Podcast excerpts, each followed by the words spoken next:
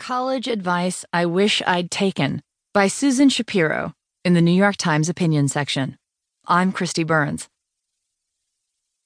I taught my first class at Columbia University's MFA program this month, and even though I've been teaching college writing since 1993, I initially felt a little intimidated by the school's regal campus.